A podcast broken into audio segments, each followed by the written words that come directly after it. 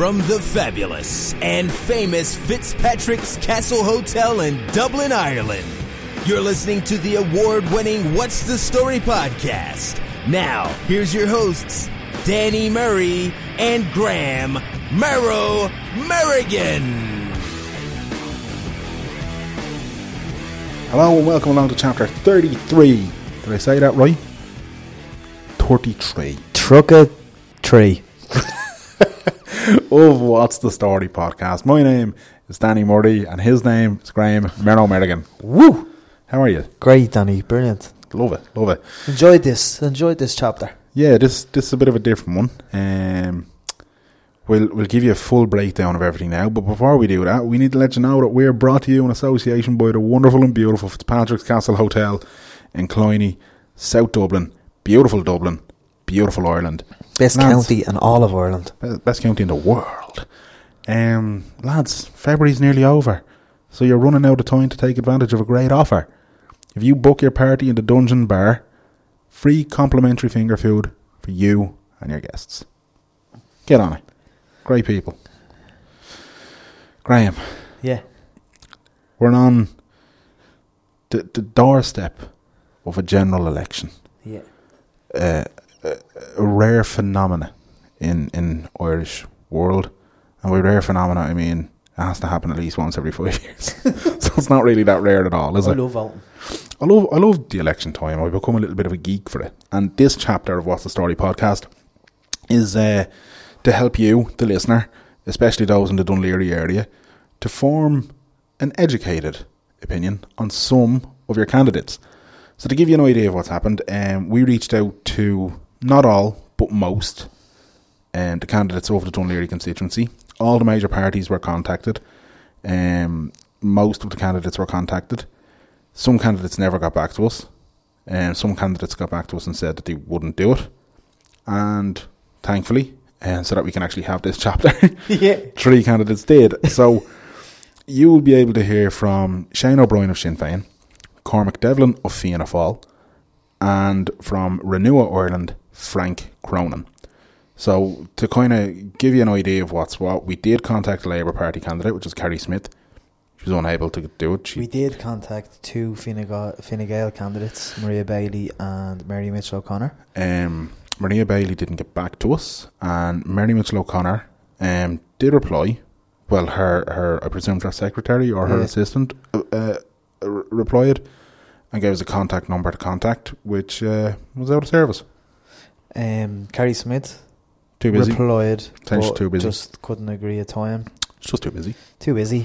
Which look, we didn't reach out to the independent candidate, Carl Hunt. Which apologies, Carl. And we didn't reach out to. Ossian Timon. Is it Ossian? I think it's Ossian. Ossain. I think that's a weird way of spelling Ossian. Okay, well, that guy. From the Green Party. Is it the Green Party? I thought he was independent as well. Sorry. No, I think he's part of the hippies. I mean, Greens.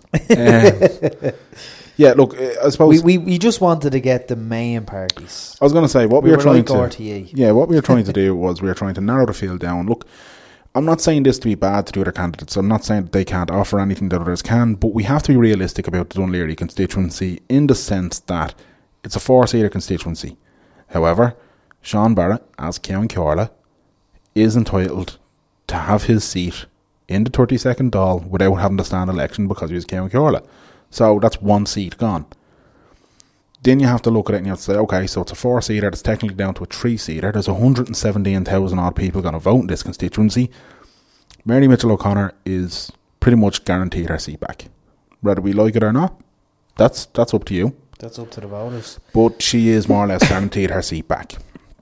Then you'd have to look at it. Probably say the same, judging by Paddy Power, that Richard Boyd Barrett is probably... I was going to say as well. I was going to say the next person who was favourite to retain their seat or to get a seat, but retain obviously being the apt word, would be Richard Boyd Barrett, who we didn't feel the need to invite on this time around because we had Richard Boyd Barrett on previously. So and he gave us a taste of some of his kind of policies before. He let us know what he was about, like. Yeah. At that stage, obviously, the general election hadn't been called. Plus, I was talking to Richie, he doesn't mind. Yeah. Graham's a friend of Richard. we feel in the interest of fairness we need to. You'd be a friend supporter. Oh, yeah, I'm voting Richie. End of story. There you go. I knew who I was voting before we decided to put this out, so yeah, no, I'm not shy about that. Absolutely. And look, in the interest of fairness, I don't see there's any real deal. Like, we're not... I see just the other beauty of it. We're not RTE, we're not Today FM, we're not News Talk, we're not TV3. We are not... For want of a better way of putting this, we don't have to play ball to the Broadcasting Authority of Ireland's rules and regulations pertaining to fairness and unbiased coverage of a general election. We can do what the hell we want. We're on Tinternet. And therefore... we have a license to market, so long as we're not defaming anybody and we're not being slanderous of anybody. We can say things that maybe other people can't. We don't have to give as much time to one candidate as we do the other. We don't have to be fair and balanced in terms of, you know, we gave this person a chance to talk about this, but we didn't give this person a chance to reply to that. In the interest of being decent folk, I think we've tried to do as much of that as we can. Yeah. But in terms of expressing our personal opinion on who we want to vote for and that kind of thing, we can do so. But you can't because you're undecided. I am undecided. Even after speaking to a number of candidates in this process, I'm still undecided. So, well, I'm up in the air. Well, no, I'm not really up in the air, but I will be voting for Sinn Féin and People Before Profit in our area. Okay, so they've done enough to win you over. They've done enough to win me over. I remain unconvinced by both. Yeah, well, they've done enough for me.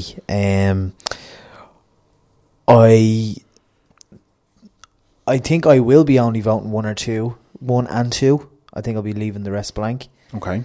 Can you tell me? Yeah. Like, if I vote you number one. Yeah, which you should do. Vote Danny Murray number one. And if I vote me number two. Vote Graham Merrigan number two, or give him my. You know what? What happens there? Okay, so like, I can get your transfers.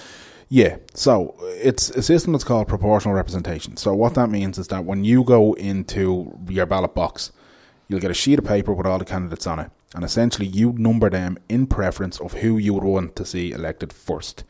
So in Britain they have a first past the post system, but over here we don't. So it's different. So what will happen is, let's just say that the quota to get elected is 10,000 votes. Do we know what the quota is? We won't until the day. Oh, the tally? Yeah, I think it goes down to like voter turnout, that kind of thing, etc., etc., etc. So, let's just say, for the sake of argument, I think in the last election, I think it was actually like 11,900. But let's just say, for the sake of it, it's 10,000, all right? That would mean I get 12,000. I mean, I would have 2,000 transfers available, which could then, if you are number two, be given to you. And so on and so forth down the line. So then if you get elected then, so let's say you have 8,700 first preferences and then you get my 2,000 second preferences, so that puts you over. Your surplus then goes down the line to the number threes, the number fours, the number fives, and so on until all the seats are filled. So in this case, four seats, but technically only three because Sean Barrett's Count Corla and he doesn't have to stand election. So in the last general election, Eamon Gilmore got returned first in the Dún Laoghaire constituency. His surpluses then were divvied out. I think it was Mary Mitchell O'Connor was the next in. Then it was Sean Barrett, I think. Or Sean Barrett and Mary Mitchell O'Connor might have been the other way around. Yeah. But either way, it's two Fianna Gael. And then it went down to Mary Mitchell O'Connor's first candidacy. I'm not sure, but yeah, I seem to remember that. And then it went down to, for the fourth seat, which was basically a head-to-head between Richard Boyd Barrett of People Before Profit and Ivana Bacik of Labour. And there was a lot of, I don't want to say controversy, but there was certainly... she wanted a recount. I think there was demands of a recount, there was issues, but then eventually she conceded. Richard Boyd Barrett got in on the fourth count on the process of everybody else had been eliminated. He didn't actually reach the quota. So that can happen also. So if it comes down to the last seat and all other candidates have been eliminated, but you haven't hit the quota... if you've got the most out, if you're the last person standing, you get in that way. Do you think the bookies' odds would suggest? And I'm just asking about Richard Boyd Barrett here, because the reason I ask as well is because he was he narrowly got in the last time. Do you think it's a testament, possibly, to his work done over the last 5 years that he's now a favourite at 1-7? Well, he's not. Mary Mitchell O'Connor is favourite at 1-14. Oh, she? She is 14-1 on. Well, we're a Fine Gael stronghold, really, isn't it? Yeah, historically, this county has been, or this constituency rather, has been a Fine Gael stronghold, along with a little bit of Fianna Fáil.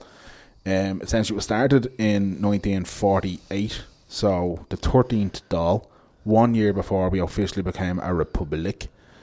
And it's been going ever since. There's been border recommissions and there's been constituency redrawns and that kind of thing, so that the number of voters in the area has fluctuated, gone up and down from time to time. It's gone from 4-seater to a 5-seater and back to a 4-seater again. But you've always had a consistent, in the sense of you've always had a Fine Gaeler, you've always had, like, you had the Andrews family who almost had a monopoly. So you had Barry and Andrews and David Andrews. David Andrews who was Dave McSavage's brother and father. There you go. Comedian to Savage Eye. There you go.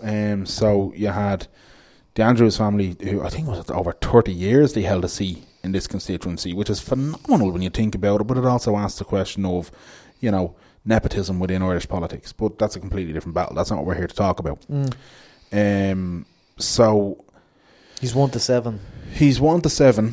And I think I wouldn't like to almost insult him by saying it's just over the last 5 years. I think, in fair, and I openly admit it, and I said it when we had Richard Boyd Barrett on, I didn't vote for him at all in the last time around. Told him in his face. I did. Well, look, I'm going to be open and honest about it. I didn't vote for him at all in the last time.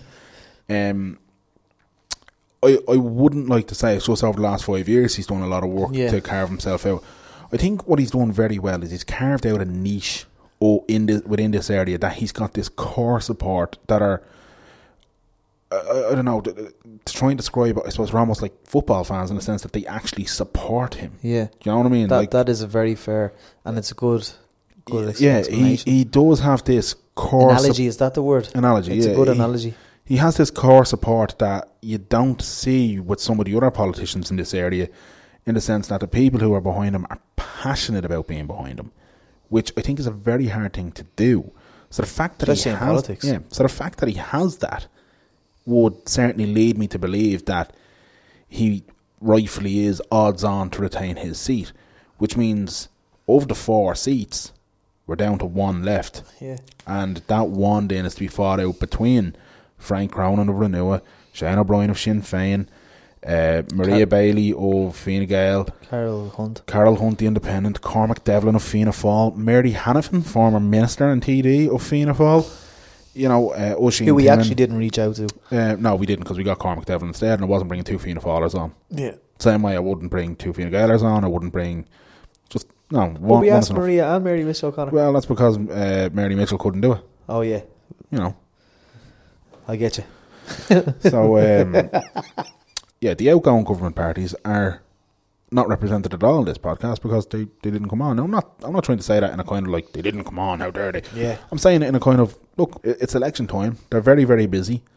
They may not just generally have had, you know, and to peel back the curtain a little bit, we record in the evening time, which may be a time that they see more valuable to be out on the doorsteps. Yeah.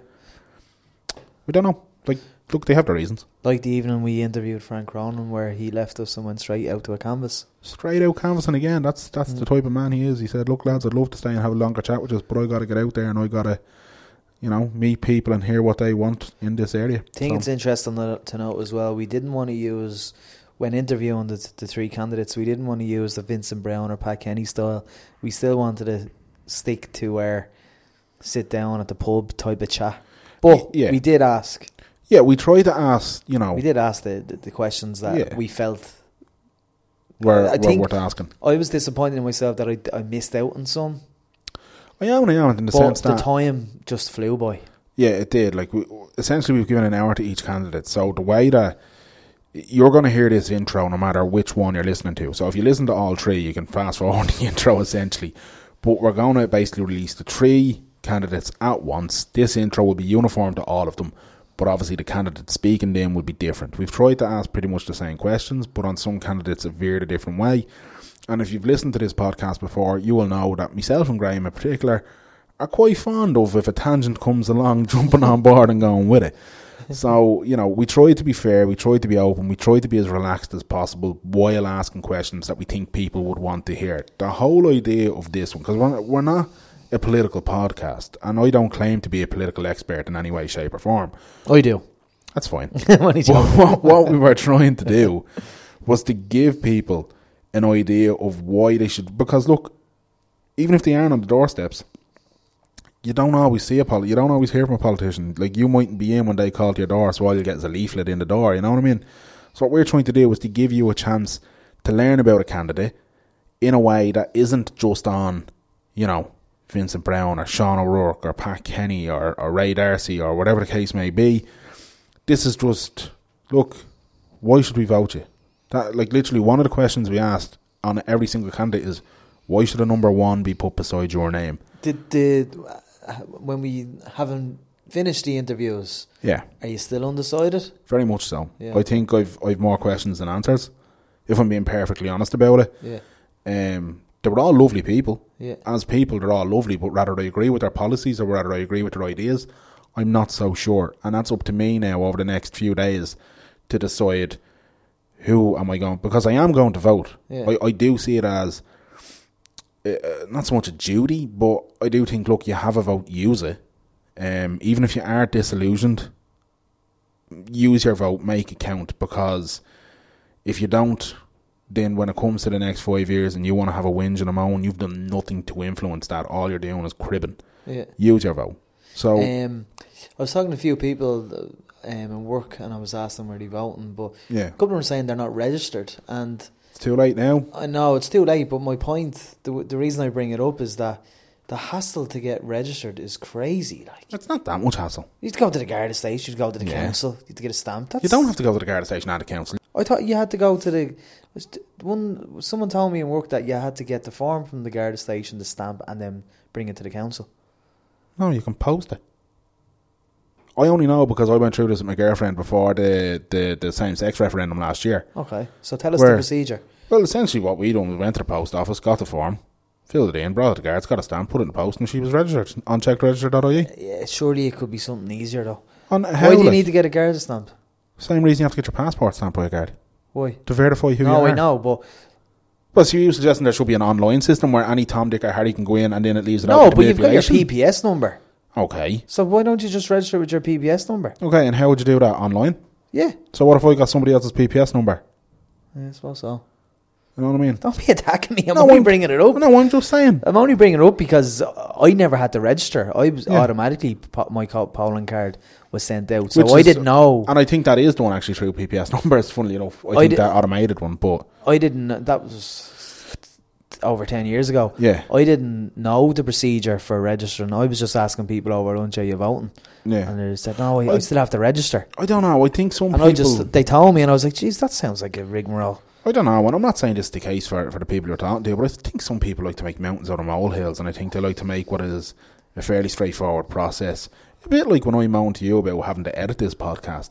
Straightforward process, but I like to have a moan about it so that it seems like it's a lot more than it is, and therefore I have to justify putting so much time. Do you know what I mean? Yeah. I think that might play a part in it. But are you going to apologise about attacking me there? No, I'm not going to apologise about attacking you. There was a tone in your voice there which I didn't find acceptable. That's alright, you don't have to find it acceptable, but the tone is there. Just letting you know. It's alright. Are we going to air our dirty laundry on this podcast? Is that how it's going? I don't know. But like... yeah, no, if there was a town, I do apologise. It was more so I don't know, I just get frustrated when people presume things are more difficult than they are without actually...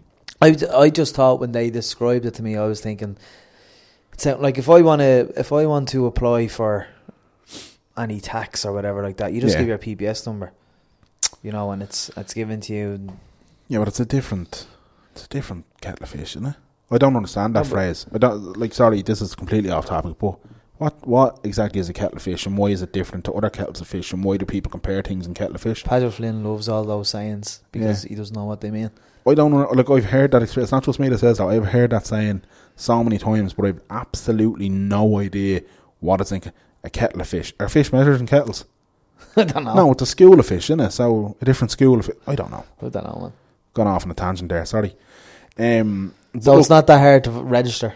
It's not. Register in time. It's not. Look, there's going to be other... What about if you've moved house and you need to get your polling card to the new address? Is that hassle? Update it. No, you can just update it online there. That's a different story altogether as far as I know. Now, I don't know because I've never had to do it. I've always been in this constituency. But either way, if it's a case that your polling card, if you haven't updated your details, you're still entitled to vote in the other constituency. So, for example, if you live in Wicklow but you are registered in Dún Laoghaire, yeah, it's not like you lose your vote, just you have to vote in Dún Laoghaire rather than. So, you know, Brock, that's Brock's after he's moving to Greystones. So there you go, there's an example. Yeah, he never changed the house, so he has to go to vote up here in Dún Laoghaire. But I suppose to get back onto kind of this constituency of Dún Laoghaire, and I suppose I know, unconscious of the fact, there's people who are listening who aren't from the Dún Laoghaire constituency, but like our South Korean listeners, shout out to the lads. I must learn some South Korean words now. Like if there are Russian listeners, someone suggested that we seek out the South Korean listeners and have them on as a guest. Skype. Yeah, alright, I'm up for that. Why not? Like, imagine, oh my god, imagine it turned out it was Psy and we all just done Gangnam Style. Can you imagine that? Have I just completely stereotyped all Koreans? Yeah, big time. On a political broadcast. I'd like to distance any of our guests from what I have just said. That's just my small brain not being able to process the global size of the globe. That doesn't even make sense either. No. Back to Dún Laoghaire, which I do know about. I know not everybody listening is from this constituency, but we've tried to do it in a way that it touches. We look, everything that we do in this podcast, we try to give a little bit of Ballybrack to the world, because me and Graham are from the Brack and we love the Brack, and the Brack is part of the Dún Laoghaire constituency and the borough, and I love it more than you do. Okay, what are you joking? Fair enough. Like I don't. I love the people more than I love you. 1-0. So you can love the Brack, but it's the people that matter. Beat that. I should have been a politician. You should have been. So we try to bring a little bit of that community to a wide scale audience, and what we've done is we've asked the candidates to give what their party nationwide represents, to try and broaden the horizons a little bit for people. But to give you an idea of Dún Laoghaire, as we said, it's traditionally a Fine Gael, Fianna Fáil constituency. Since the 80s, then Democratic left kind of edged their way in with Gilmore and co. That turned into Labour, and Labour have had a seat. But I generally don't think Labour are going to retain their seat this time around. No, I don't think so. Sinn Féin have never held a seat in this constituency. Yeah. Ever. In the history of this constituency, they've never, ever, ever held a seat.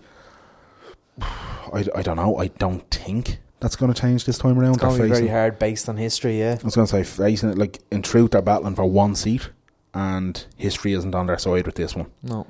So I don't like. Look, I wish all the candidates well, but this is just me speculating. Yeah. So, but look, enough waffling out of you and I. Shall we just let them hear from the people who matter? Yeah. You're listening to What's the Story podcast, General Election Special 2016. Get out there on polling day. Put a number beside the candidate that you want. Make it happen.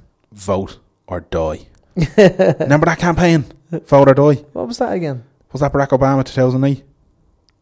Was it? I think I remember Jay-Z and all going, vote or die. Oh, I do remember. Yeah. They had a big concert and all. They did. It's very dramatic. Yeah. In truth, lads, if you don't vote, like, all it's going to happen. The Rock got involved. Rock your vote. That's right. Yeah. Man. Irish Rock, what a man. Irish politics is lacking some serious person. Imagine The Rock. Dwayne Johnson. Yeah, imagine The Rock coming over here and just walking into the doll and just being like... Yeah, come on. It'd be deadly, if you smell what Enda Kenny's cooking or something, do you know what I mean? Like, it'd be deadly, wouldn't it? The last couple of weeks, we can't go a week without mentioning any wrestling. That's or wrestlers. True, we're mad for wrestling. Anyway, look, lads, as I said, this intro is the same for all the candidates, so you can skip this. Essentially, skip to the 25-minute point, and you'll hear from the candidate. So, look. Listen to it the first time, though. Yeah. So, once you've listened to this intro once, you don't have to listen to it again. You can just skip to the 25-minute mark. And that's where the candidates kick in, and that's where you'll be able to educate yourself on whether you want to vote for them or you don't. Simple as that. But anyway, look, thanks for listening. Enjoy the candidates. So we've been joined by Sinn Féin councillor for the Dún Laoghaire constituency and candidate in General Election 2016, Shane O'Brien. Shane, thanks very much for taking time out of your campaign to sit down with us. It's a pleasure. Pleasure to join you here tonight, Danny, Graham. We're delighted to have you. As we've mentioned before, we have extended the invite to all the candidates. Shane was the first to reply and first to accept. So you're fresh off the mark with that. You're welcome. Yeah. And it's a pleasure to do it. I've listened to the podcast you've done before, so it's an honour. Yes. Come on, lads. We're a fan. We have a fan.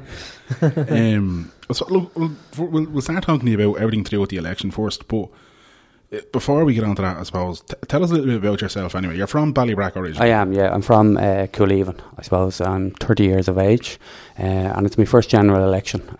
I'm a councillor for, I know you said the Dún Laoghaire constituency, but I'll have people in Clooney, Shankill going mad. But I'm a councillor for the Clooney, Shankill area. Okay. I was elected in 2014, and I was the first Sinn Féin elected representative in the Dún Laoghaire area for almost 95 years. So yeah. It was obviously a massive, massive change. And to almost top the poll, you know, only 80 votes off topping the poll, was a real seismic shift in people's attitude towards Sinn Féin. And I suppose it came on the back of a lot of kind of community work and a lot of activism from myself and other members in the area for a prolonged period of time, you know. So when did you decide to get into politics, because that was your first campaign it was to get into the council? You know what, I've been asked that question, and like, was there a eureka moment or, you know, something that just forced me to change? And I suppose it was after the last general election. You know, I kind of through family had been involved in politics, or, you know, I'd campaigned on certain things or helped out, you know, people with it, you know, delivering a few leaflets and doing a little bit of, you know, all for Sinn Féin, or just for Sinn Féin, or for certain issues, if it was like anti-war or, you know, in and around different issues. And it was really after the last general election, I'd come back from travelling. I'd done around the world trip with myself and my girlfriend, and I kind of learned a lot when I was away, and kind of learned even a lot more about Ireland while I was away. You know, that kind of way when you take yourself out of a place and you actually get to look back on it. And I was reading the news and seeing what was happening. And it was obviously a very horrible and very hard time for people in and around 2011. There was a lot of people losing their jobs, a lot of people being forced into emigration. And it seemed to me that the ones that caused the economic collapse and the crisis, you know, across all our society, we're just walking away into the sunset. So, you know, and that's when I said, you know, I have to do something. Yeah. And I was saying to people that I knew that were in Sinn Féin that Sinn Féin should be doing X, Y and Z, and Sinn Féin should do this and do that. You were telling them? I was telling them suggestions, and someone kind of said to me, well, why aren't you doing it?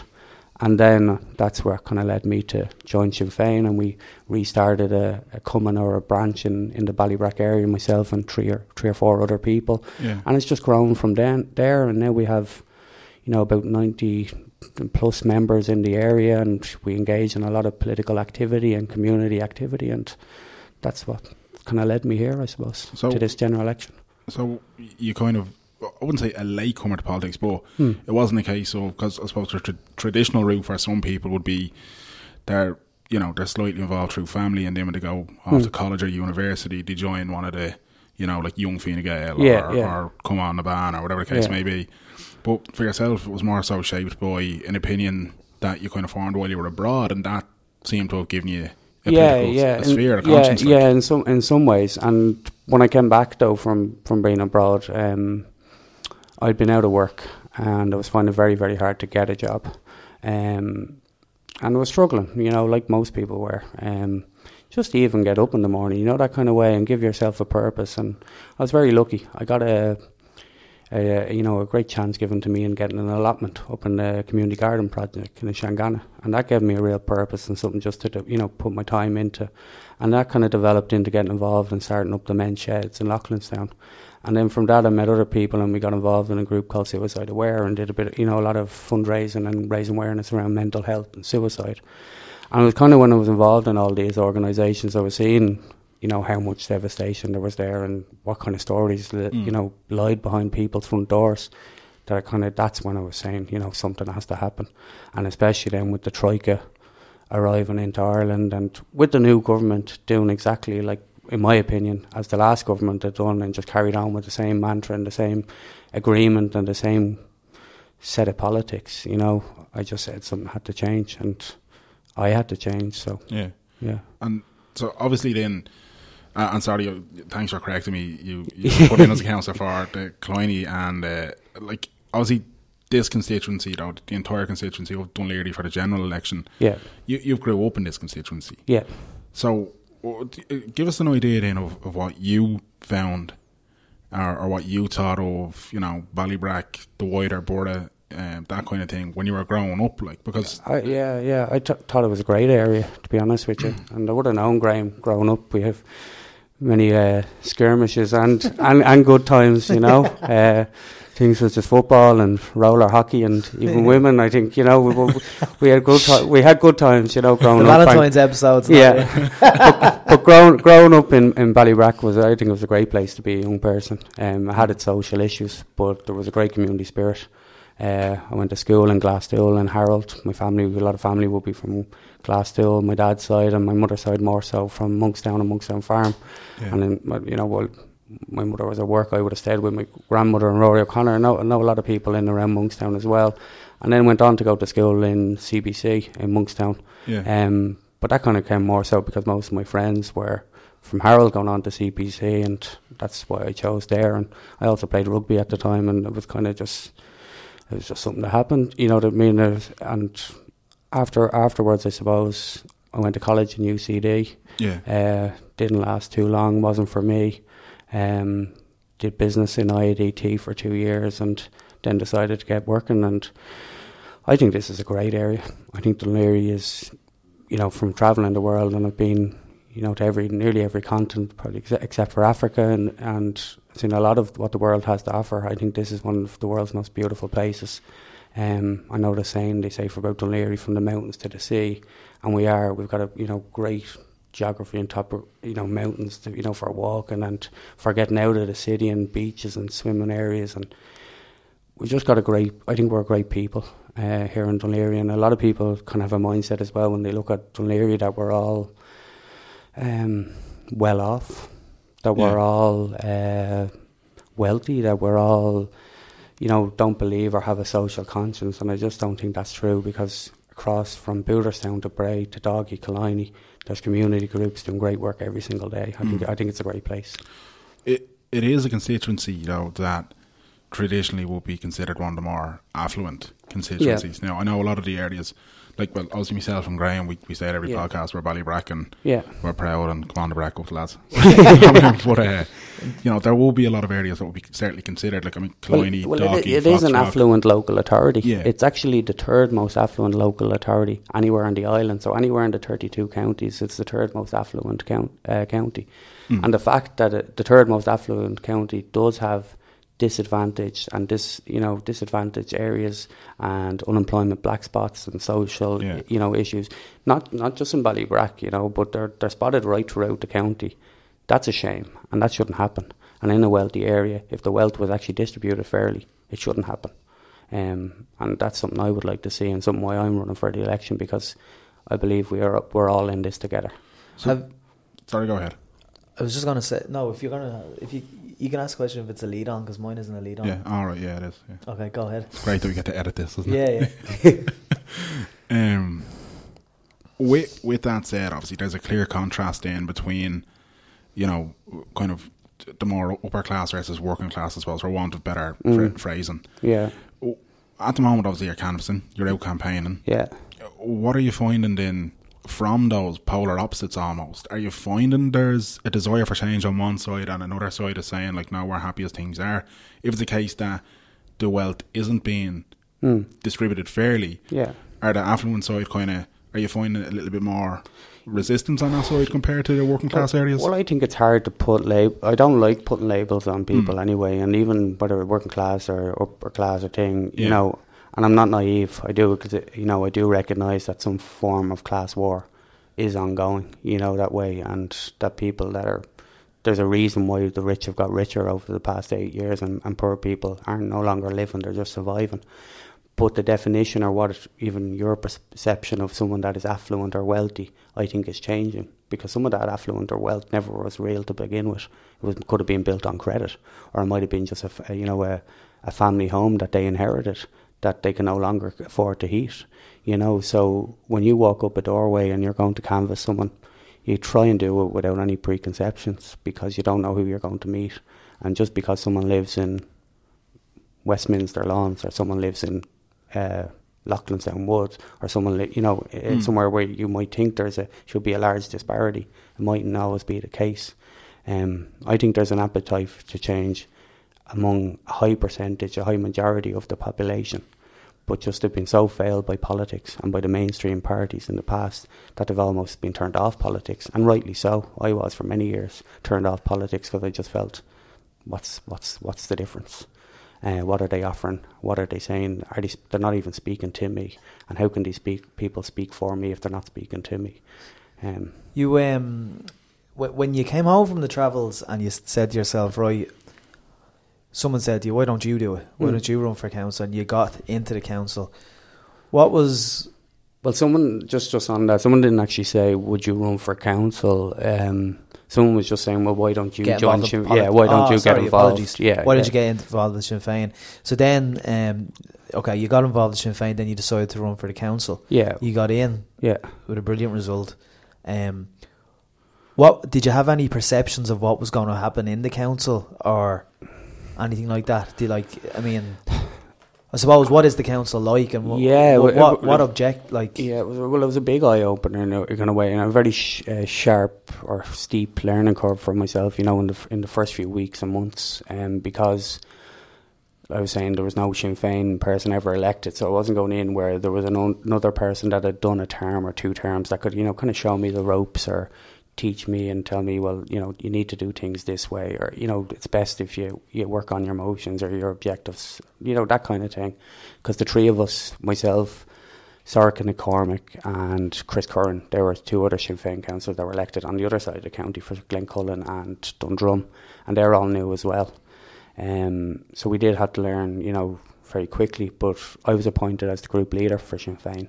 So I took part in all the negotiations that took place after the count, and that was something that I didn't even know happened, until I was elected. So you'd meet with the other group leaders, say from People Before Profit, the Independents or the Green Party, and you're trying to form an alliance, because being a 1 out of 40, you're not going to get anything done. It's literally local government. It's like local Dáil in the council. And you're trying to form alliances. And we actually did, in some degree, form an alliance, or a very loose alliance, just to try and wrestle power from the main established, what I feel, right-wing conservative parties in Fine Gael and Fianna Fáil.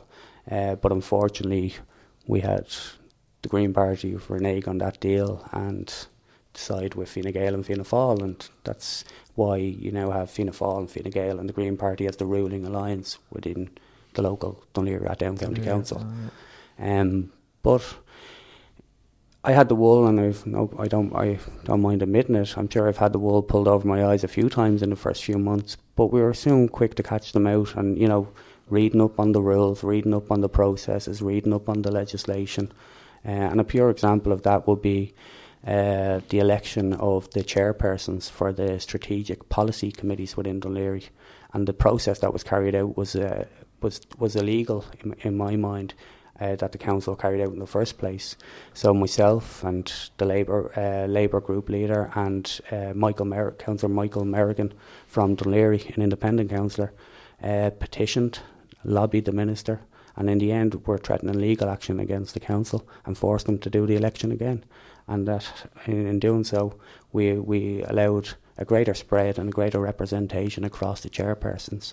And Sinn Féin, the People Before Profit and the Independents, one of the Independents, came together so we could have enough people to get a chair. And that's how I'm now chair of the Planning Strategic Policy Committee. So this all happened kind of just straight off? Yeah. Your first kind of... Yeah, within the first kind of week or two of getting the thing. The Ard Corler, the Ard Corler within Sinn Féin just appointed me as group leader, and I just had to go and take part in these negotiations. So obviously then at council level, you're heavily involved, and obviously that's shown there as well by the fact that you are trusted into this position. Yeah. But Dún Laoghaire is, I suppose, a town that at the moment people have an opinion that it's maybe a little bit on the slow side, things aren't going well for just the other week I was down getting my haircut with Jim the barber on Patrick Street, who I'm sure everybody knows Jim well. And anytime I'm down there, the usual barber chit, if you want to know something, talk to a barber. That's what I always say, if you want to know what's going on, so that's said, how's the town, Jim? It's nothing happening, no footfall, no nothing, he's talking about Dundrum, he's saying has killed Dún Laoghaire, he's He's concerned about parking rates. He's concerned about rates for you know, shop owners and for himself. He has obviously a street facing unit. Yeah, you know, there's empty units in the shopping centre. So as a councillor, kind of, what have you done, or what are you working on to try and? So it's what have I even tried to do? I suppose would be a start. And I recognise the fact that it isn't my local ward that I was elected to represent, you know, in the last election, but that doesn't mean I don't try and represent the people of Dún Laoghaire just as well as you try and represent the people of Shankill. When you were, that's a brilliant question Danny's out there asking, but when you were campaigning to get in, were the local businesses saying, well look, my rent is this amount, if it's not lower than the council, I'm gone, Dundrum is soaking me dry. Well, you see, you have your things called, rents are decided by your landlord. Yeah. Sinn Féin have tried to tackle that over the last course of the last government in terms of the upwards only rent, and to actually make that, you know, to make that illegal and to, you know, that practice out of order. But we've been told by the government that they don't have the power to do that, but they do. It's a stroke of a pen and they can do it. But in terms of rates, and rates is what I suppose the councillors get to decide once every year at the annual budget. The council strikes the rate, so you can decide whether you want to increase it by 1%, 10%, decrease them by whatever it might be. And 1% of rates equates to about 800,000 income. So the council gets, you know, income from rates. How the council is funded is nowadays is by the local property tax, ratepayers, and then by some central government grants and some other form of income that the council generates. So in terms of helping businesses, you know, you can cut rates, but to cut rates you have to find money from elsewhere. And, to, you know, in many cases that would, in the way government or local government is currently funded, it would only mean increasing the local property tax. But we've seen some mad stuff happen. We've seen some really crazy stuff happen in the last year. Like there was a bailout that no one even heard about. You know, I put out a lot of press on it because I thought it was disgraceful, and that the local council lost about 800,000 from its budget because of a rates decision that a national valuations office took. That meant that telecommunication and utility companies such as Vodafone and Bord Gáis and everything had their rate values decreased nationally 40%. Whereas local businesses and small SMEs throughout Dún Laoghaire, people like Jim the Barber, who are struggling to pay their bills, aren't going to see any rates decrease. And actually in Dún Laoghaire, people operating in Dún Laoghaire have seen an increase in their contribution or the cost of doing business, because there's now a new company or service running in Dún Laoghaire called the Business Improvement District, which, you know, I must say I wasn't a councillor, I didn't vote on it in the last term, but it's kind of shown itself to be slightly undemocratic, because even though everyone has a 2.5% levy put on top of their rates that they have to pay into, and the idea was that it would create a fund that would be used exclusively for improving doing business in Dún Laoghaire, a lot of people now that have paid that money or haven't paid that money don't feel like that company is doing it, and it's kind of outsourced what the council's responsibility is to people, responsibility to people like businesses like Jim Barbers or others in Dún Laoghaire. So again, I know I'm conscious of the fact that I harked again Dún Laoghaire because I suppose the constituency Dún Laoghaire, as you said, you're the councillor for declining that. But I mean, I suppose the wider point that I'm trying to get at is that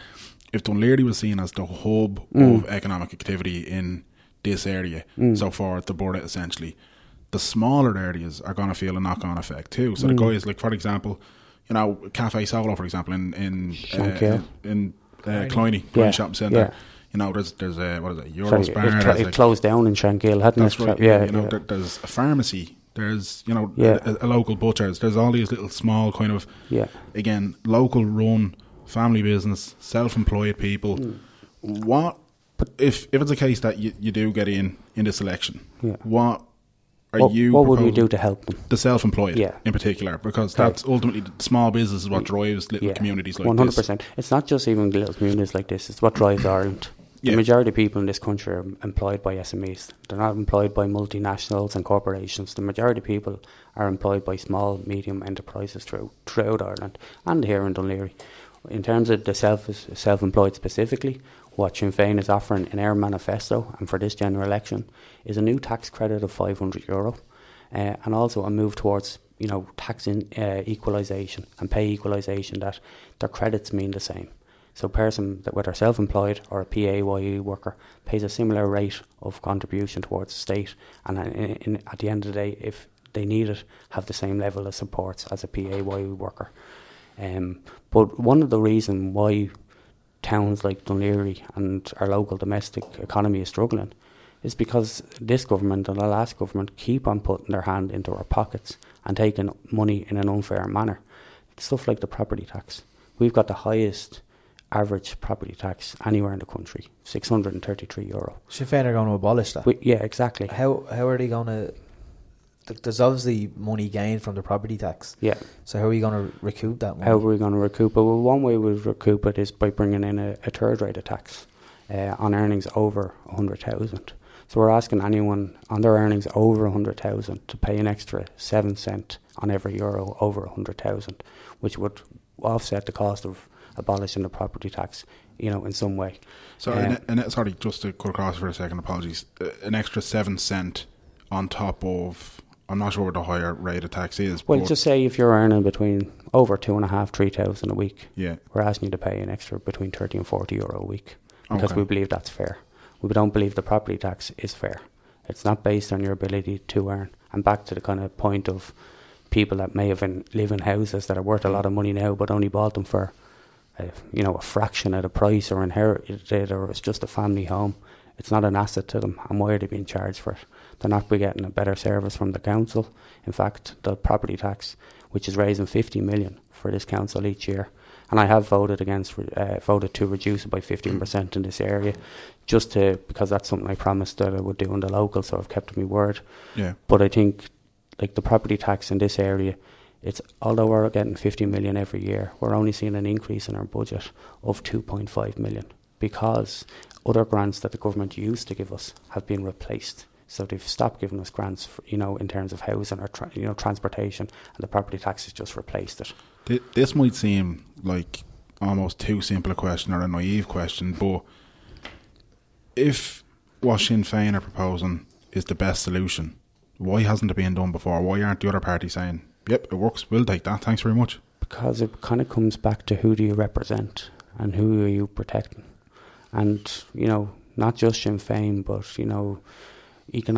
independent economic advisory groups have said that the last two budgets, have disproportionately affected the less well-off. Look at the last budget, where there was the first chance for the government to give back any sort of money, maybe to carers, or, reinstate the carers' respite grant, or different things like that. Some of the really harsh cuts that they've made, lone parents, reverse something like that, or even abolish the property tax or water charges because of the opposition and people that have taken to the street and, do something positive. What did they do? Cut the top rate of tax for high earners by 1%. That's the trend of their recovery. They're the people, in my eyes, who Fine Gael represent, and that's who they're protecting. And so the reason they wouldn't remove an unfair tax is because then they couldn't cut the top rate of tax. Then you're alienating the people that are on €100,000 above because they don't want to pay any more tax. Yeah, and that could be true. Have you confronted anybody on the doorsteps?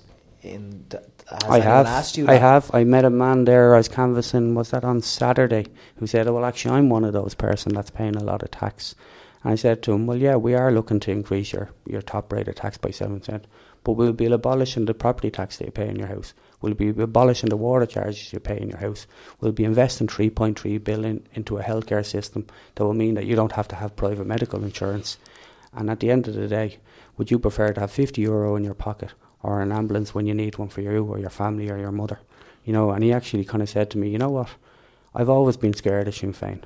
I've always been scared that you're a high tax party. But when I'm talking to a rep and you're talking to me about the type of taxation you want and the type of society you want, I understand that you're a fair taxation. Now, will I get a number one vote off that man? I don't know. But I definitely left at his garden and his house with it, with him, that I feel he had a different opinion of what we are offering. We're not trying to chase people out of the country. You need wealth creators. They drive employment, they drive investment, do a lot of good works in terms of donations and grants to community organisations and philanthropy. But at the same time, we're just asking those that can afford to pay a little more to do so. Well, okay, so the 7 cent increase per euro earned over 100,000. Mm-hmm. is that going to cover the shortfall of both property and, because you're proposing to abolish the water charges also. Mm. So how much, what's the offset? Like how much is the... Well, we're also looking to make savings, you know, on certain things. And that's where a lot of things, you know, a lot of, I suppose, there is a lot of public waste, you know, and there's things we'd like to see abolished that we feel are a waste of money. Such as? Such as...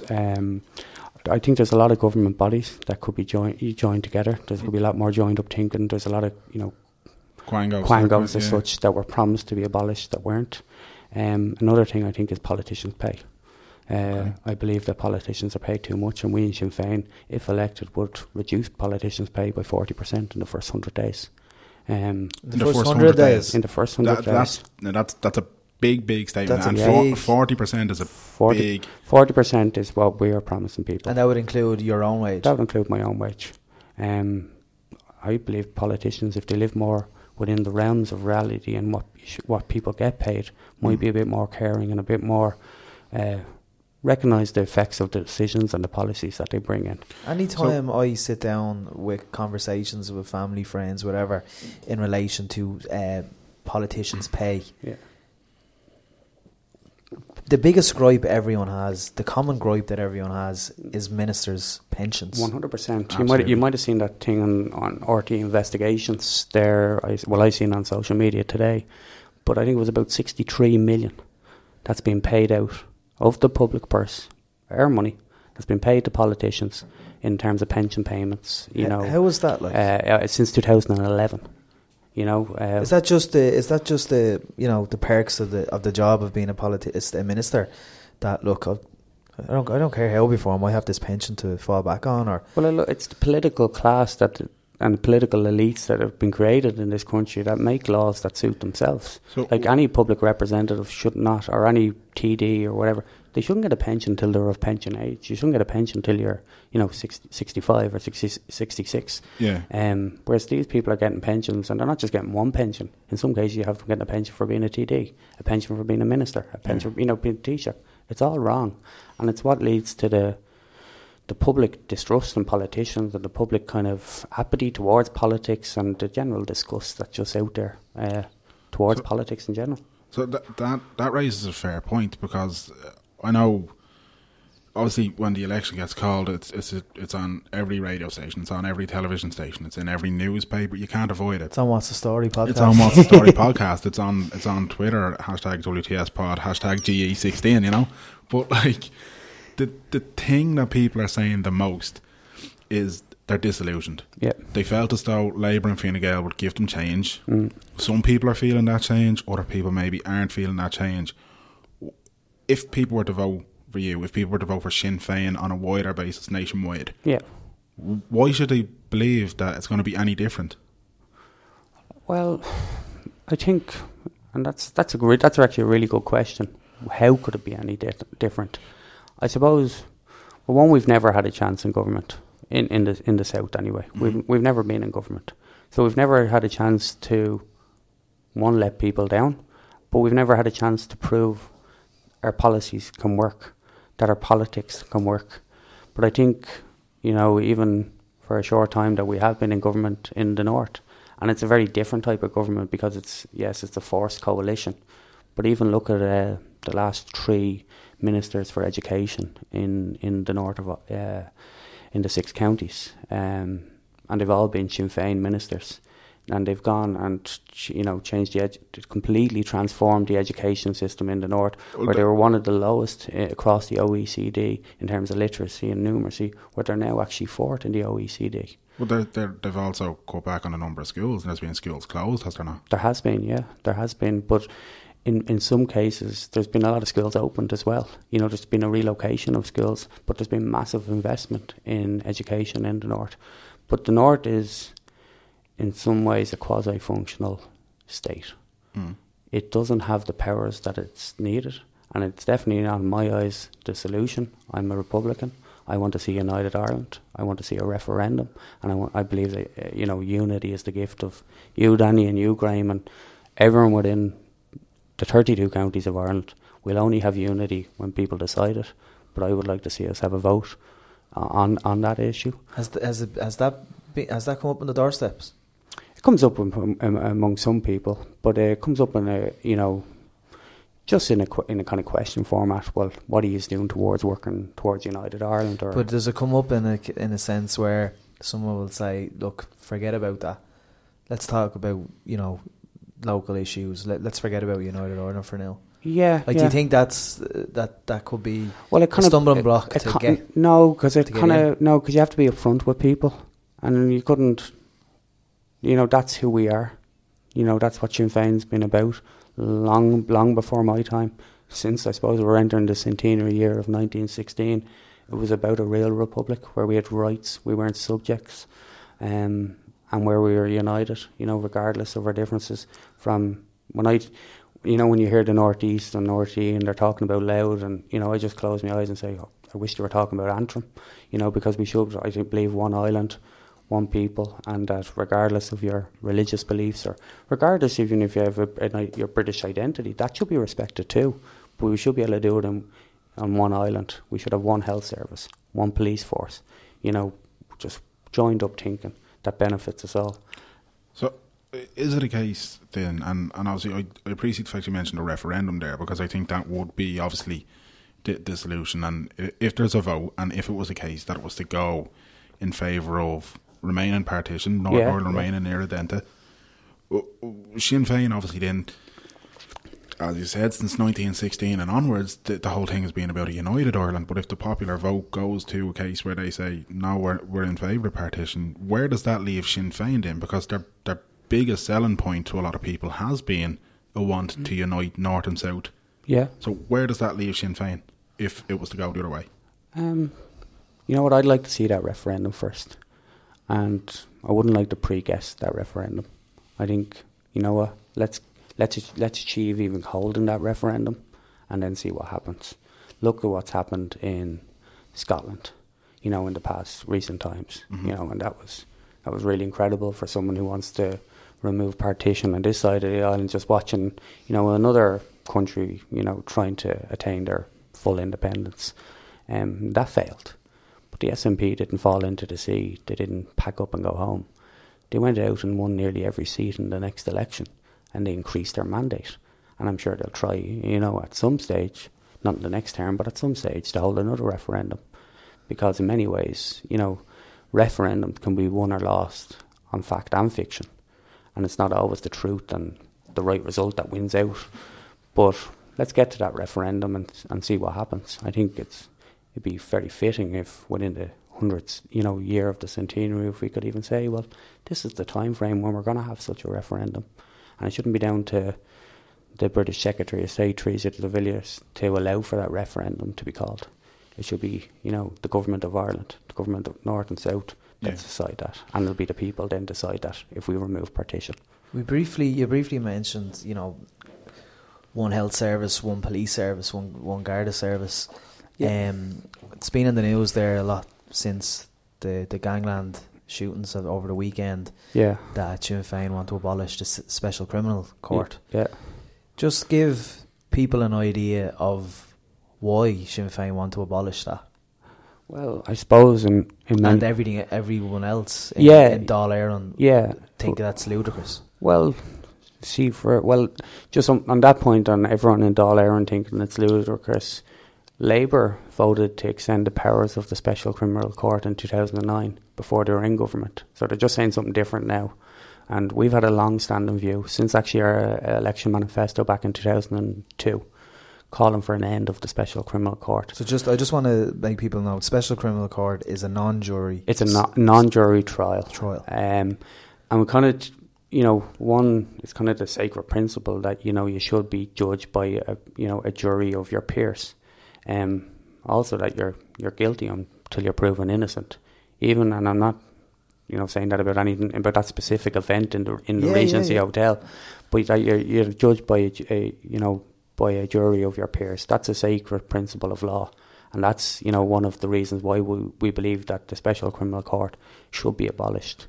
It secondly does, you know, that the protection of jurors and witnesses has to be paramount to any, you know, criminal process.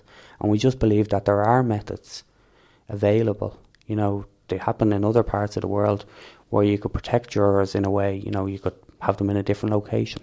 They could be video linked in. They could be behind a screen, you know, anonymous juries. There are ways available. And we're not alone in calling for it. You know, people are trying to say that, you know, Sinn Féin are crazy for doing this. The UN have raised concerns about the Special Criminal Court. The Irish Council of Civil Liberties. Mary Robinson, our ex-president, has, you know, expressed fears. We live in a democracy, or we in some ways live in a democracy. And I think we should have the innovation and imagination to protect jurors, protect witnesses, but also give that person who is standing trial a trial and to be judged by a, you know, a jury of his peers. That's simply put, you know. But then on the flip side of that, and the ones that have tried to use it as a political football or an issue to attack Sinn Féin on, we need to have a proper guard, you know, police force, you know, that are properly resourced, they're properly equipped, and that's why in this election, Sinn Féin is calling for 93 million to be invested in on Garda Síochána, and to invest, you know, hire 3,000 new Gardaí to replace those that have been lost. Like in Dún Laoghaire alone, we've lost 90 guards over the last 5 years. 2 stations have been closed. 1 station's been made part-time. Right across the state, 139 stations have been closed. And it only saved this government €556,000. That works out at 4,000 per station. And what's been the cost there? Security. Like in my area, well, in Dún Laoghaire, in our area, burglaries are up 33%. I'm sure you know yourself, you hear about a burglary nearly every second night. And there's not enough police, you know, patrolling the streets. Community policing has been completely hollowed out. So for anyone that have stood over these cuts and, you know, done these cuts to be saying, you know, shaking the finger at Sinn Féin and saying we're weak on crime, we're not. But we just believe that people should be, that the criminal process and, you know, the justice process can be done in a fair manner, that we can have a bit of imagination and, you know, to protect jurors, protect witnesses, make sure that trials are, you know, don't fall apart. But at the same time, we need to invest in Garda Síochána. Do you think there's an element of that? It might sound harsh, but distrust among some members of the public towards Sinn Féin because their past, well, I'm not saying it's intertwined, but it certainly ran parallel with, you know, obviously troubles in the north, and there's obviously links there to, you know, members of Sinn Féin having connections to the IRA at a time when there was troubles. And even most recently, you know, you've got the situation with Maria Cahill and your leader Gerry Adams and things like that. There's always almost this darker narrative, and while I'm not saying any of it is true, but obviously when there are things like that circulating, people are going to ask questions. Do you think there's an element of a distrust there because of that, and maybe that's why people are saying those kind of things about Sinn Féin being a little bit regressive with those? No, I don't think so. I think people have just tried to latch in relation to the Special Criminal Court. I think the government, like in the last 4 days, they were caught out on their economics. They were caught out by, they were trying to, you know, pretend that there was an extra $2.5 billion available to them in the general election. Just the fiscal space. In the fiscal space. Yeah. Fine Gael and Fianna Fáil and Labour, and they were all caught out line. And, you know, we really caught them on the hop because that's something they're supposed to be strong on. Yeah. Law and order is another thing that's supposed to be strong on. And the Regency attack, with it happening a couple of metres away from a station that was closed, when you know, there was no guard present, even though apparently there was, you know, tip-offs that there was going to be high-level criminals there. There was no surveillance. There was journalists and members of the media there. Exactly. Because there was crime journalists. Yeah, they were aware something was going to happen. Yeah. Obviously, what happened was probably far beyond any tragedy anybody could think of. Yeah. But if, as you rightfully so pointing out, that if journalists are going to be there because they're tipped off, yeah. So you just think it's I think it's the dirty politics, unfortunately, and the kind of politics that have been going on too long in this country, that instead of dealing with the issue, you try and deflect and blame on someone else. So almost to shift pace here, and sorry, because I know we're conscious of the fact we only have you for a certain amount of time, because obviously you've got a full campaign to be worrying about and that kind of thing. You mentioned one of the things that you and Sinn Féin would do in the first 100 days would be to reduce politicians pay by 40% in the Dáil. What else would they do? And the first 100 days being the thing that everybody reaches for, that's always... Yeah. What else are Sinn Féin proposing they would do off the bat, straight away, immediately? Well, first we have to get into government, right? So we need to elect TDs in Dún Laoghaire, in Donegal. Hopefully we'll get 3 in Donegal, but we need to get as many TDs as possible. We're running 50 candidates. But there's also 97 candidates that have signed up to the right to change. So there's 50 of ours and 47 other candidates that have signed up to the right to change. So it's the transferable vote pact almost, isn't it? In some ways, it's people that have pledged, in writing, their support to a set of principles. It's called the Right to Change Charter principles, and it's how we could create a fairer Ireland. So locally, it's Sinn Féin and People Before Profit. It's some other smaller parties, independents. It's come from a conversation which has been happening over the last year and a half between political parties, trade unions, community groups and progressive groups of how do we get a government that is left-wing in its ideology and that puts the needs of people first before the needs of multinationals and those and the wealth. Yeah. So first we need to get as many of them 97 elected. That's the priority. And one thing at the door, because there's a lot of people that have been let down by Labour, especially in this area. They say, well, how are Sinn Féin not going to do a Labour? How would we know that? At our last Ardesh, which is it's the Sinn Féin AGM, happens once a year, and it's where all our policy is created. We're very much a bottoms up kind of party. We pass policy that Sinn Féin will not go into government with Fine Gael, a Fianna Fáil or Fine Gael-led government. So we won't do a Labour. So essentially what they're saying is you won't be the junior party of a coalition government. With Fine Gael or Fianna Fáil. But realistically, is there another party that can win as many seats as Fianna Fáil or Fine Gael? No. So we want to create a government for the first time in the history of this state isn't led by Fine Gael or Fianna Fáil. So categorically, 100%, Fine Gael, Enda Kenny comes knocking to Sinn Féin's door saying, two of us, we get into bed and we're going to have the best looking government baby we've ever had in our lives. Sinn Féin are going to say, sorry Enda, we're not doing it. No, because we cannot deliver a fair Ireland with either of those two parties. We cannot, what's in our manifesto, we cannot deliver. And if we can't deliver what we're putting in our literature, what I'm saying to you now, what we're putting across, the message we're putting into every door across Ireland, well, then we won't go into government. We'll stick with our principles. We'll build our movement, and we will be the next. Sinn Féin in government is inevitable, whether it's this time or the next time or the time after that. It's inevitable because people slowly will understand that we deserve better and that we can have better. But I hope it's this time because I don't want to wait any longer. But I will not go into government for the sake of it.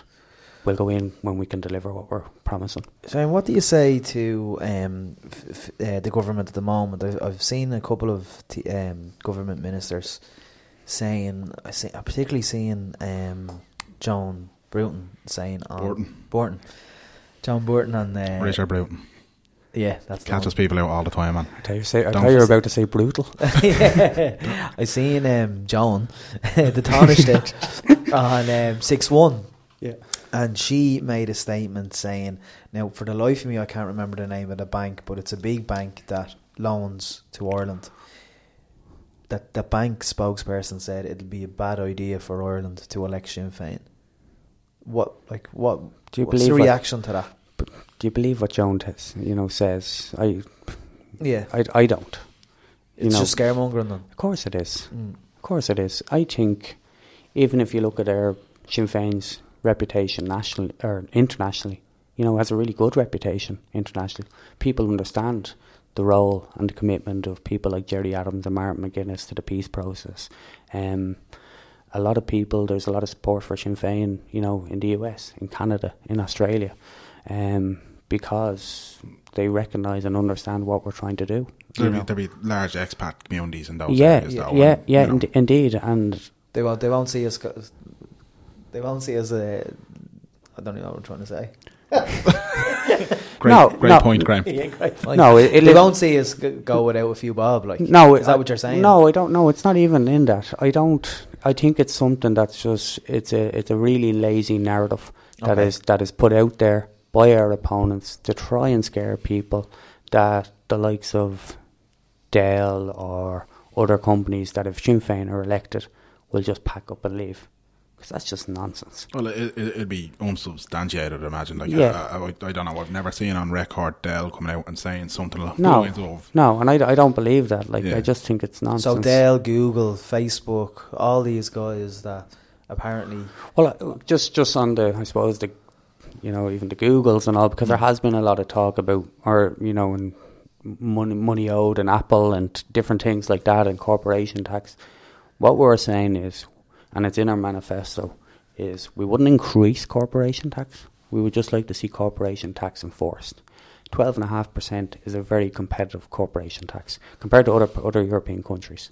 We'd like to, you know, just see that enforced, because unfortunately the corporation tax of 12.5% and what is paid by many companies in their effective rate doesn't even come close. And we feel that, you know, and we're not the only ones to feel it. The EU, I've been giving out a lot lately about Ireland, you know, not collecting its taxes as it should do off these big corporations. In fact, the Irish government have tried to lobby on behalf of some of these corporations, such as Apple, not to collect the taxes. So, you know, it's like Danny said, it's unsubstantiated, and I don't believe it would happen. Is it a case that it's a lot easier to say these kind of almost populist things in opposition, but when the nitty-gritty comes down to it and when you're actually faced with policy and legislation and having to push things through, I mean, we can all sit here and say, everybody would be better off if they voted for such and such, or you'd be better off if this happened. Yeah. You know, like, again, it just seems to me that it seems very easy to say these things, but what can you do to convince us that this will definitely happen? That what will definitely happen, though, just to maybe all these things that so like the election promises. The election promises, exactly. The things that are within the manifesto, the things that are within the right to change. The first 100 days. Yes, yeah, all these things, all these nuances, all these things that are the selling point. These things can only happen if Sinn Féin is the biggest party after this election. That we can definitively implement our manifesto and our policies if we're the biggest party in government. And I think that's something that, you know, the Labour Party have shown. That's one thing I question. A lot of people say to me is, what was the point of the Labour Party? Because they also had a manifesto before the last election. And if you flick through it and you flick through what they've achieved and what they haven't, very, very, very little of it has been done. And that's what feeds into that scepticism. So you can only deliver and you can only...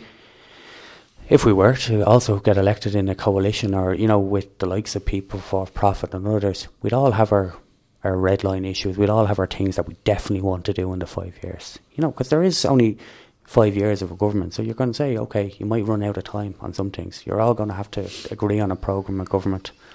But it's actually just starting, you know, in some cases. So then in the ideal world, Sinn Féin comes out with at the general election as the majority party, you would look to People Before Profit and AAA to form a government?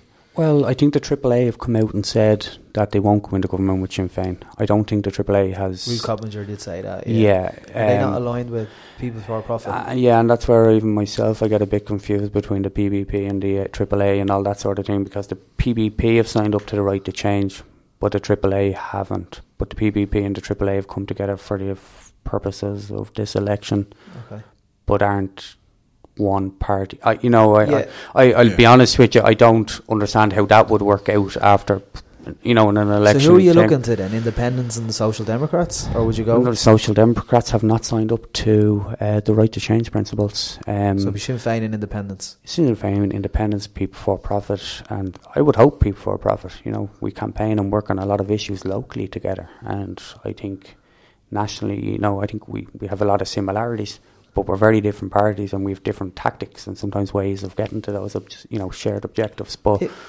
If Labour hadn't like kind of bombed the way they have done in government, well, that's a matter of opinion. Matter of opinion, yeah. Well, matter for the polls, I think. Matter for the polls. The public decide. I suppose my question though is that if, let's say, Labour were the left like they're supposed to be before they went in, based on their founding principles, would then they be considered? A partner. And see, I think that's where a lot of genuine Labour people are really disappointed. Like, even out campaigning today, I had two people that were former Labour Party members that have left because of that. You know, I know a really good guy that's a long-term Labour activist. I think he was telling me he was nearly 50 years in the party, would be next year. He left because they voted against Sinn Féin's neutrality bill. That was a long-standing commitment of the Labour Party, was to enhance neutrality and, you know, support. It was even actually in the Fine Gael Labour programme for government, but when Sinn Féin put the bill forward in the Dáil, they voted against it. Yeah. So a lot of people within Labour have lost hope. Alienated. Feel alienated, feel let down, and they're now looking for someone else that they can, you know, in some ways... you know, put their trust into.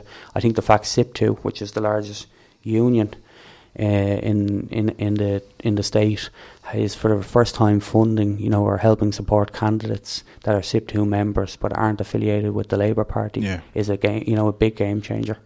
I suppose we're just about out of time, Shane. Yeah, so I suppose to tie it back in, then we've looked at local, we've looked at national. Yeah, we'll focus back in on local a little bit more now. Yeah, because obviously. This is going out a couple of days before people are able to vote. Yeah.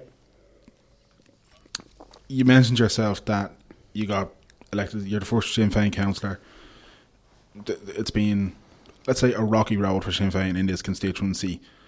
I think this constituency was formed 1948, the 13th Dáil. There's never been a Sinn Féin candidate. Yeah. What, well, when I say candidate, I mean elected. Sorry, yeah. Elected rep. Thank you. Yeah. You didn't run anybody in the 2011 general election. Yep. People say there's an appetite for change out there.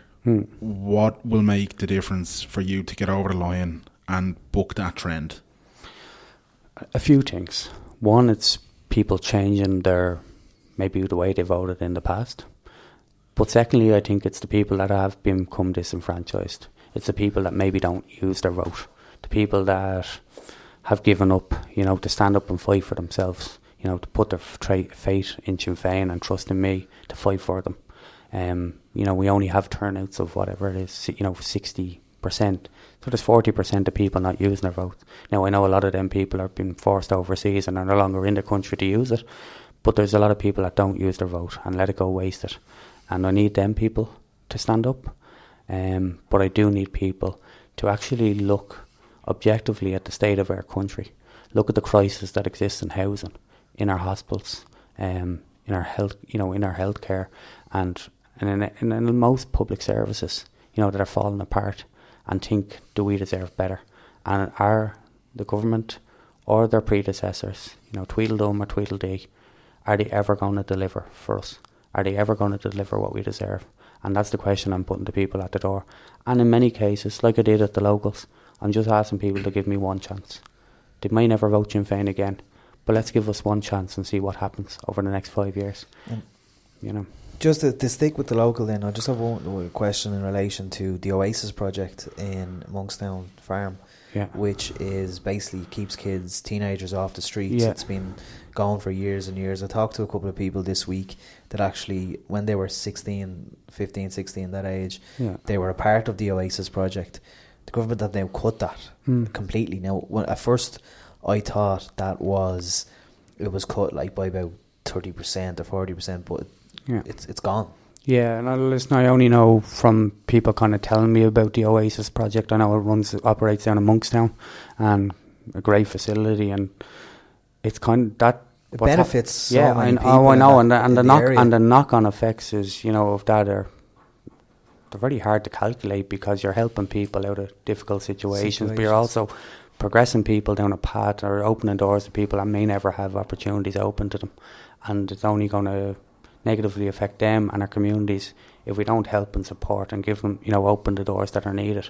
But that what's happening in Oasis project, I suppose, is another kind of example of this so-called recovery. How is there a recovery when groups like that are still having their funding cut?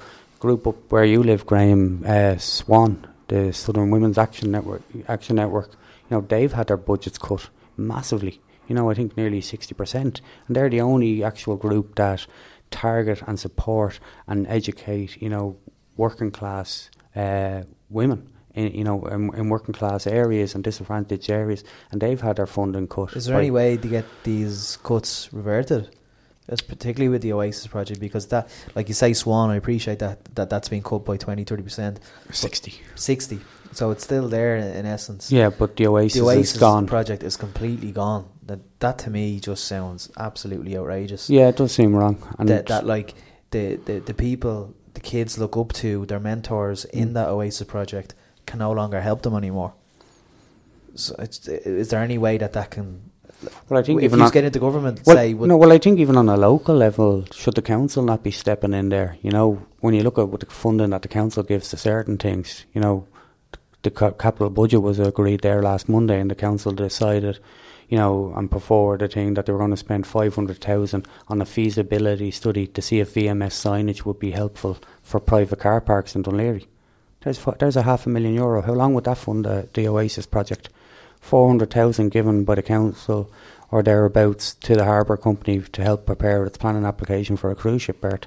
How long would that keep the Oasis project going? There's money, and like it kind of comes back to what we were talking about at the start, being the most affluent area, in the whole of the country.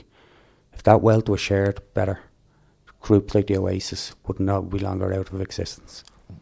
Shane, thanks very much for your time. To finish off, kind of the last sales pitch, I guess. Without mentioning the government parties or saying anything negative about what they've done so far, why should people put number one beside your name or another Sinn Féin candidate's name come polling day? I would ask people, or encourage people, to give me their number one vote, to vote for Sinn Féin in this upcoming election, to vote for a party that are going to put the interests of citizens first. It's going to stand up for the interests of Ireland in the European level and an international level. It's going to invest in public services, and sole aim won't be just to cut taxes for the wealthy. It wants to redistribute wealth and share wealth in a fair manner right across this country. And I want to do that in Dún Laoghaire. I know, because I've lived here all my life in Dún Laoghaire, that it's not an affordable place to live. It's a hard place to get a home. It's a hard place to rent. It's a hard place to decide to try and raise a family. So my number one priority for Dún Laoghaire is to make it a more affordable place to live for people like me, people like you, Danny, and people like Graham.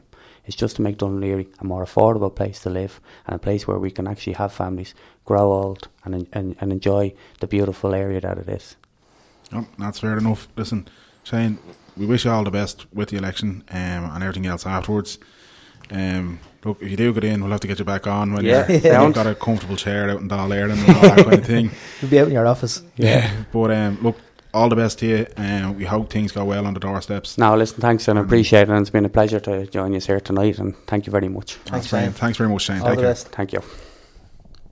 So there you have it. You've listened to the respective candidates that we had on. As we said, we didn't get all of them on, but look, you have a better idea now of what way it's going to work for general election 2016. Graham, you said in the intro that you've already got your mind made up. You're going to go 1 and 2, RB, Barrett, RBB and SOB, Shane O'Brien.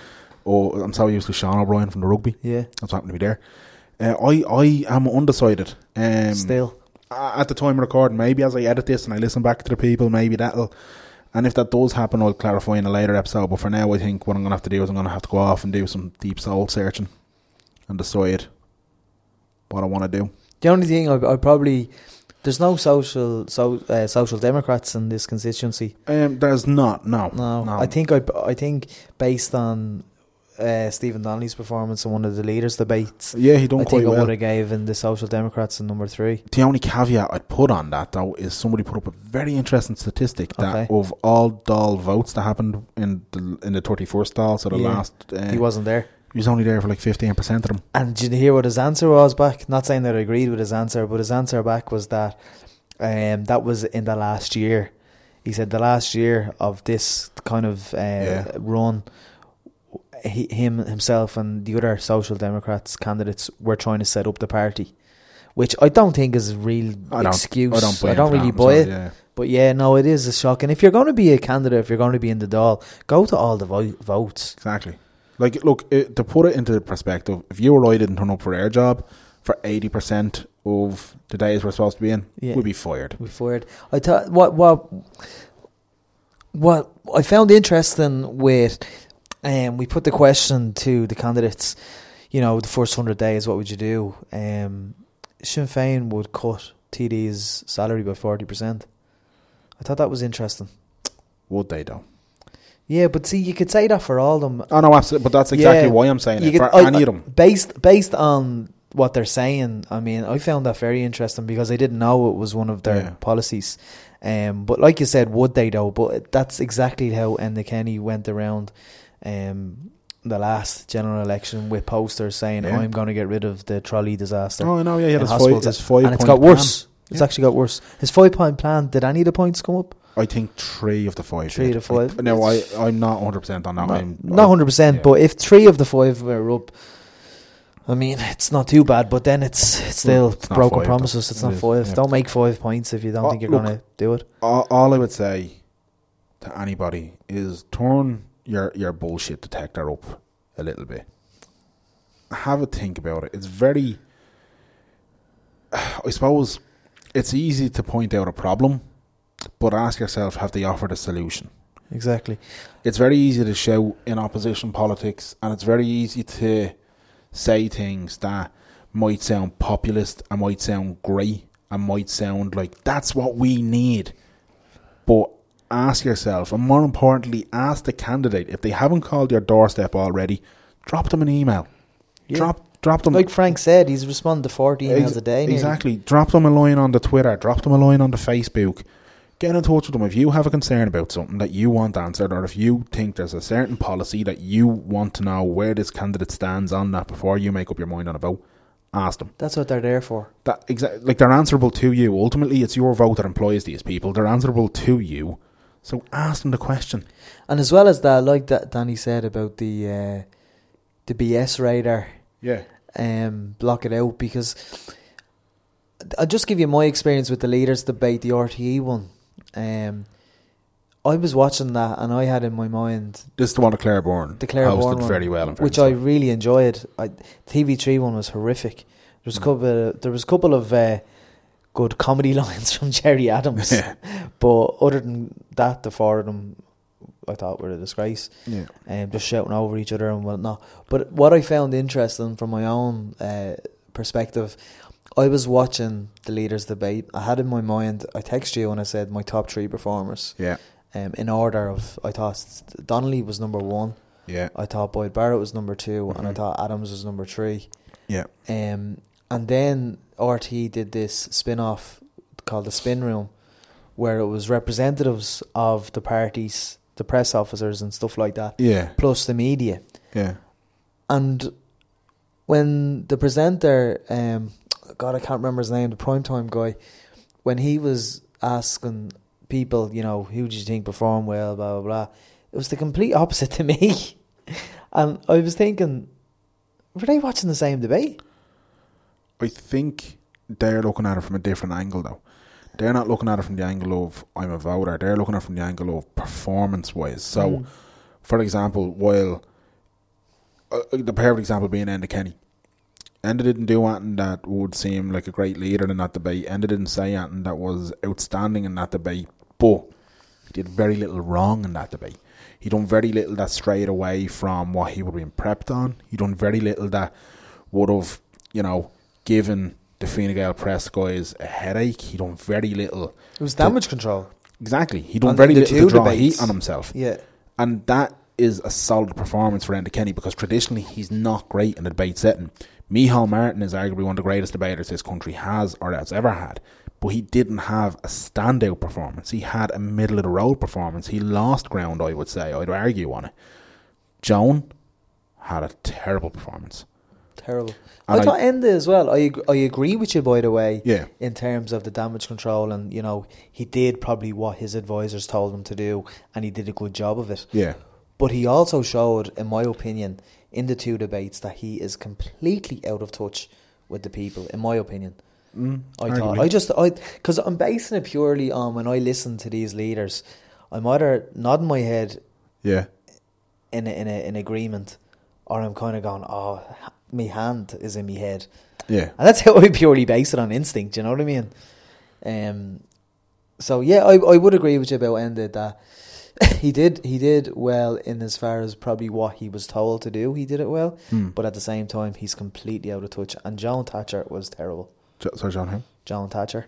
Oh, I'm not familiar with that person. Joan Burton. Oh, okay. Yeah. Joan Burton. Maggie. Oh, that's a bit harsh on her, I would say.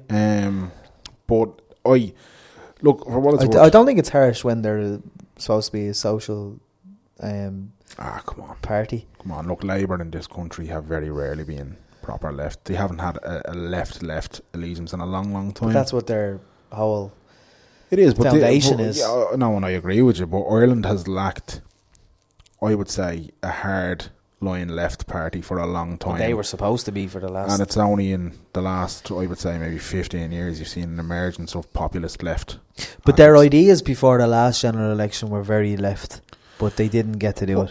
They didn't, because like all junior partners in a coalition government, they got bent over the table and told what's what. Yeah. You know, they'll be decimated. I feel. Remember, it's Labour's way or it's Frankfurt's way. Yeah. Remember this? Remember Gilmore for Taoiseach? Yeah. Remember all this? And then it got changed to Gilmore for Taoiseach, so we can keep them in line. That's what it was. We'll burn the bondholders. They didn't, they're shite. Look. Anyway, we're going on a What's the Story tangent. Yeah, I'll be open and honest about it. In the 2011 general election, I did vote Labour and Fianna Gael. Now, I can't see myself voting. I certainly won't vote Labour. I'm undecided on whether I'm going to vote Fianna Gael.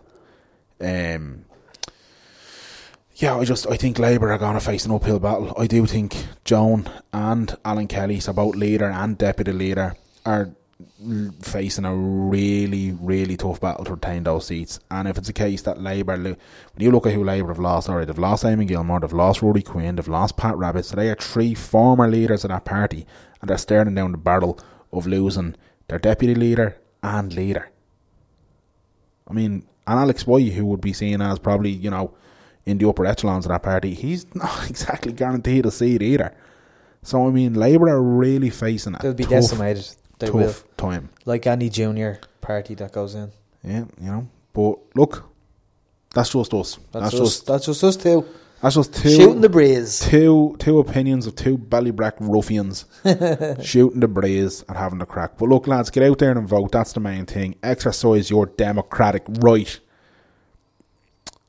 And remember, we're brought to you by Fitzpatrick's Castle Hotel. I love this place, man. It feels like home. Just put the heating on there. It was lovely. Lovely it is, yeah. In the gym we used to freeze. Yeah. Because it was a big 4 layers. Big old gym. Yeah, we used to have to tell guests, look, it's practically a warehouse. You're going to have to dress up. Do you know what? In here we're offering them, would you like us to open the window? What, you want that heating torn up a little bit? It's amazing. You want some water? Exactly. Do you know where else is amazing in here? What? The Dungeon Bar and Grill. It's a fantastic place, and what's even better about it is that during the month of February, if you book a party, you get free finger food for all your guests. What's not to like? Who doesn't like finger food? Love it. Get yourselves up here. The Thai sweet chili sauce. Alright, chapter 32. Alright, right, Clark. Get yourselves up here, lads. Enjoy the rugby, enjoy the football, enjoy whatever. It's a great spot. It's only a couple of minutes from your doorstep. The views are outstanding, the staff are outstanding. Love it up here. But look, that's our political one done. We won't be talking politics for a long time now after this, unless it's to do with Donald Trump. Only the reaction of the vote. We'll only do a short one. Housekeeping. Yeah, housekeeping. And we'll obviously be keeping an eye on Donald Trump because it's hilarious. But thanks very much. We know it's a bit mad having kind of 3 episodes all at once, but, you know, has to be done. It's only once every 5 years this kind of boat rolls around, folks. So enjoy it. And we'll be back next week with normal service resumed. So until then, good night and God bless. Adios.